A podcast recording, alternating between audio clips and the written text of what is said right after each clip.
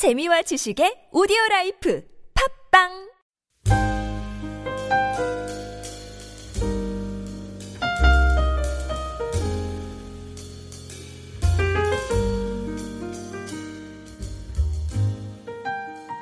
아, 시편 19편 말씀은 많은 사람들에게 사랑받는 시 중에 하나입니다. 그 시적인 표현이 굉장히 아름답기 때문에 많은 사람들이 의해서 읽혀지고 또 묵상되어지는 그 말씀 중에 하나입니다. 어, 크게 이 말씀을 보면 1절부터 6절까지 말씀은 이 하나님의 계시가 이 온 땅에 나타나는 장면을 아주 아름다운 시적으로 표현하고 있습니다. 하나님의 영광이 너무 커서 온 우주 만물이 그 하나님의 영광을 체험하고 있는 그런 장면입니다. 1절 말씀을 보시면 하늘이 하나님의 영광을 선포하고 궁창이 그의 손으로 하신 일을 나타내는도다. 하늘을 보니 하나님의 영광스러운 계시가 어, 보여지고 또 웅장한 하나님을 찬양하는 그 찬송들이 벅차게 들려지고 있는 것입니다. 사람의 언어로는 표현할 수 없는 그 정도의 큰 하나님의 영광이 나타나고 있는 것입니다. 밤이든 낮이든 하나님의 계시가 이 시편 기자의 마음을 두들기고 그 영혼에 충만한 은혜를 주고 있는 것입니다. 하나님의 영광을 선포하는 그 소리에는 어, 언어도 없고 들려지는 어떠한 육체적인 소리는 없지만 그 영광이 온 세상을 덮고 또 그 영광을 체험하고 있는 이 시편의 기자 다윗의 마음에는 영혼을 감동케 하는 그 울림이 있는 것입니다. 하나님께서는 지금도 이 땅에 하나님의 영광을 드러내십니다. 하나님은 자신을 이 땅에 드러내기를 좋아하십니다. 밤낮 쉬지 않으시고 어, 영혼을 울리는 영광스러운 목소리로 이 땅에 이 땅에서 지금도 말씀하고 계신 것입니다. 그러면 왜 이 영광스러운 음성이 우리 영혼 가운데 들리지 않는 이유가 어디 있겠습니까? 그것은 사람들의 관심이 다른 곳에 가 있기 때문입니다. 재산을 쌓는 법에 많은 관심을 기울입니다. 자신의 이름을 높이는 데에만 관심을 기울입니다. 자녀들의 교육하는 데만 그런 데에만 관심을 갖고 있는 것입니다. 하지만 하나님의 말씀을 사모하며 또 변화되기를 갈망하는 자들에게는 이 영광스러운 음성이 들려줄 줄로 믿습니다. 7절부터 14절까지 말씀에는 하나님의 계시가 이 하나님의 음성이 하나님의 말씀을 사모하는 자들에게 어, 나타나고 또 드러나는 이 장면을 보여주고 있습니다. 7절 말씀을 보시면 여호와의 율법은 완전하여 영혼을 소성시키며 여호와의 증거는 확실하여 우둔한 자를 지혜롭게 하며 여기서 이 영혼이라는 단어를 네핏이라는 단어를 사용합니다. 이 단어는 언제 사용되시냐면 단순히 어떤 영혼을 나타낼 때보다 전 인격을 가리킬 때 이 단어가 사용됩니다. 다윗은 오랜 세월을 광야에서 어, 도망자로 생활을 했습니다. 그 영혼이 목마르고 그가 죽어갈 정도로 그 마음에 갈증을 느낄 때 하나님의 말씀은 그의 인격을 살려주었던 것입니다. 광야에서 버림받아 탈진해 죽어가는 어린 양처럼 그는 연약해 있었습니다. 근데 그가 다시 살아겠다는 삶의 의지를 갖게 해준 것이 바로 하나님의 돌보심이었던 것입니다. 다윗은 목자 출신입니다. 어, 탈진으로 죽어가는 어린 양을 살려낸 경험이 있었을 것입니다. 광야는 뜨거운 곳입니다. 그 햇빛이 너무 뜨겁기 때문에 양처럼 연약한 어, 동물은 자주 넘어지고 또 탈진해서 죽는 경우가 많았습니다. 그럼 목자는 병들어 죽어가는 양을 이렇게 안고 그늘로 데려갑니다. 그늘이 없으면 이 목자는 자기의 겉옷을 벗고 자기의 지팡으로 텐트처럼 그늘을 만들어서 그 밑에 양을 놓고 쉬게 해주는 것입니다. 그리고 자기가 먹는 물통에 있는 물로 양에게 어, 마시게 합니다.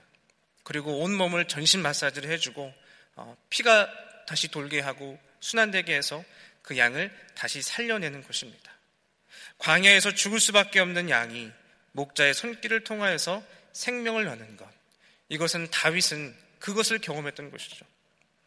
그리고 당시에는 이 삭슬 받고 양을 돌보는 이 사꾼 목자들이 굉장히 많았습니다. 광야가 워낙에 어, 험난하고 위험한 곳이었기 때문에 이 주인이 자기 양을 돌봐달라고 사꾼 목자에게 부탁하면서 어, 개 중에 많은 양들이 죽을 것이라는 것을 감안을 했다고 합니다. 그래서 대부분 한 20% 정도 이 손실을 각오하고 사꾼 목자에게 자기의 양을 맡깁니다. 예를 들어 10마리의 양을 사꾼 목장에 맡기면 두 마리 정도는 죽을 것을 감안했다는 것이죠. 여기서 사꾼 목자와 선한 목자의 차이가 나옵니다. 사꾼 목자는 병들어 죽어가는 양을 보면서 아, 어차피 죽는 20%양 중에 한 마리인데 정성스럽게 그 양을 돌보지 않는다는 것입니다. 그런데 설한 목자는 다릅니다. 한 마리라도 잃을까봐 그 양을 돌봐주고 정성스럽게 자기 목숨처럼 그 양을 소중하게 다뤄준다는 것입니다. 양을 대하는 태도, 양을 사랑하는 마음이 틀렸다는 것입니다. 우리 예수님은 본인을 선한 목자라고 비유하셨습니다. 공생의 기간 동안에 버려진 자들, 돌봄받지 못하는 자들을 직접 찾아가셔서 그들을 돌보시고 그들의 영혼을 살려주셨습니다. 사케오가 그렇게 돌봄을 받았고 사마리아 어, 우물가 여인이 그렇게 예수님을 만나 돌봄을 받았습니다. 귀신 들린 자들이 예수님께 돌봄을 받아 주님께서는 그들의 영혼을 괴롭히던 귀신을 쫓으시고 또 때로는 말씀으로 수많은 무리들을 회복시켜 주신 것입니다. 다윗 그 자신도 한 마리를 한 마리 양을 귀 돌보시는 그런 선한 목자의 하나님의 은혜를 광야에서 경험했던 것입니다. 자신도 병든 양처럼 영혼이 죽어갈 때 그 상황 속에서 자신을 소송시키는 그 하나님의 강한 인도하심을 그는 받았던 것입니다. 밤하늘의 별을 보며 하나님께서 주시는 평강을 경험했을 것입니다. 뜨거운 햇빛 가운데서도 자신에게 그늘처럼 그렇게 자기를 돌보는 하나님의 손길을 그는 경험했을 것입니다. 때에 따라서 도와주는 사람을 만나게 하시고 또 위기를 넘어가게 하는 그 하나님의 은혜를 다윗은 경험한 것입니다. 그래서 이 7절의 고백이 그는 어, 정말 죽어갈, 죽어가는 자기의 영혼을 살린 그 하나님의 은혜의 감동에서 나오는 진정한 고백인 것입니다. 여호와의 말씀은 완전하여 영혼을 소성시키며 아, 지금도 하나님께서는 우리의 영혼을 돌보십니다. 하나님의 말씀 계시를 우리에게 보여주시고 들려주심을 인하여서 우리가 늘 어디로 가야 할지 하나님의 뜻을 분별해야 할지 주님께서는 알려주신 것입니다. 요한복음 1장 1절 말씀을 보시면 태초에 말씀이 계시니라. 이 말씀이 하나님과 함께 계셨으니 이 말씀은 곧 하나님이시라. 하나님께서는 말씀으로 우리에게 자기를 계시하십니다. 계시의 말씀으로 우리의 영혼을 돌봐 주십니다. 힘없는 양이 목자의 돌봄 없이는 광야를 통과할 수가 없습니다. 우리 또한 말씀을 의지하지 않으면 자연스럽게 우리의 관심은 돈과 권력과 힘에 가는 것입니다. 우리가 말씀을 의지해야지만 푸른 초장에 갈 수 있는 것입니다. 우리의 영혼이 말씀을 사모해야지만 사망의 음침한 골짜기를 다닐지라도 해를 두려워하지 않는 믿음을 갖게 되는 것입니다. 말씀을 사랑하시기를 축복합니다. 그 말씀이 빛이 되어 우리 영혼을 비치도록 자신을 주님께 드리기를 축복합니다. 우리의 관심이 세상을 향하지 않도록 애쓰고 힘써야 하는 것입니다. 많은 사람들이 세상을 바라보다 상처를 입습니다. 그리고 하나님께 왜 나를 돌보지 않냐고 불평을 합니다. 우리는 이 사실을 알아야 합니다. 세상은 상처 주는 곳입니다. 세상은 험난한 곳입니다. 지금도 미국이나 한국이나 정치적으로 또 사회적으로 얼마나 시끄러운지 모릅니다. 사람을 의지하다가 낙심하고 슬퍼할 때가 얼마나 많은지 모릅니다. 사람들은 더 어, 마음이 메말라져 가고 더 사나워지고 그 마음의 분노가 얼마나 많은지 모릅니다. 디모데후서 3장을 보시면 사도 바울은 세상을 이렇게 어, 묘사합니다. 사람들이 자기를 사랑하며 돈을 사랑하며 자랑하며 교만하며 비방하며 부모를 거역하며 감사하지 아니하며 거룩하지 아니하며 무정하며 원통함을 풀지 아니하며 모함하며 절제하지 못하며 사나우며 선한 것을 좋아하지 아니하며 이렇게 세상은 사도 바울의 묘사처럼 너무나 사납고 또 다른 사람의 인격을 무시하고 또 어, 소리치며 사나우며 사람을 사람처럼 대하지 않은 태도로 볼 때가 너무나 많다는 것입니다. 우리의 힘으로는 이런 환경 속에서 홀로 일어서기가 버거울 때가 많습니다.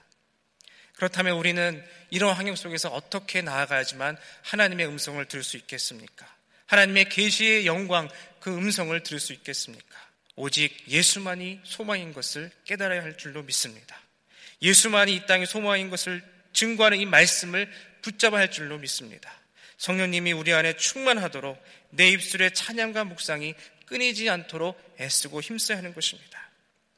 14절 말씀은 우리에게 믿음의 도전을 합니다. 나의 반석이시오 나의 구속자이신 여호와여 내 입의 말과 마음의 묵상이 주님 앞에 연락되기를 원하나이다. 아, 이러한 다윗의 영성은 광야의 영성이었습니다. 다윗이 신앙으로 그 광야를 통과한 것처럼 우리 또한 이 땅을 신앙으로 믿음으로 통과하며 나아가기를 아, 축복합니다. 그렇게 통과하며 나아갈 때에 진정한 믿음을 갖게 되는 저와 여러분이 될 줄로 믿습니다. 자, 같이 기도하겠습니다. 사랑의 아버지 하나님 감사합니다. 아, 우리에게 선한 목자가 되시고 아, 어린 양처럼 광야를 헤매이며 어, 힘들어하며 버거워할 때 우리를 일으키시고 우리의 영혼을 소송시키는 그 하나님의 은혜에 감사를 드립니다. 이 추수감사 연휴가 시작되는 이 시점에서 아, 우리 삶 가운데 주님을 향한 감사가 넘쳐 흐르게 하시고 우리의 잔을 차고 넘치도록 하시는 그 하나님의 은혜가 이 가운데 충만케 하여 주시옵소서. 감사드리며 예수님 이름으로 기도드리옵나이다. 아멘.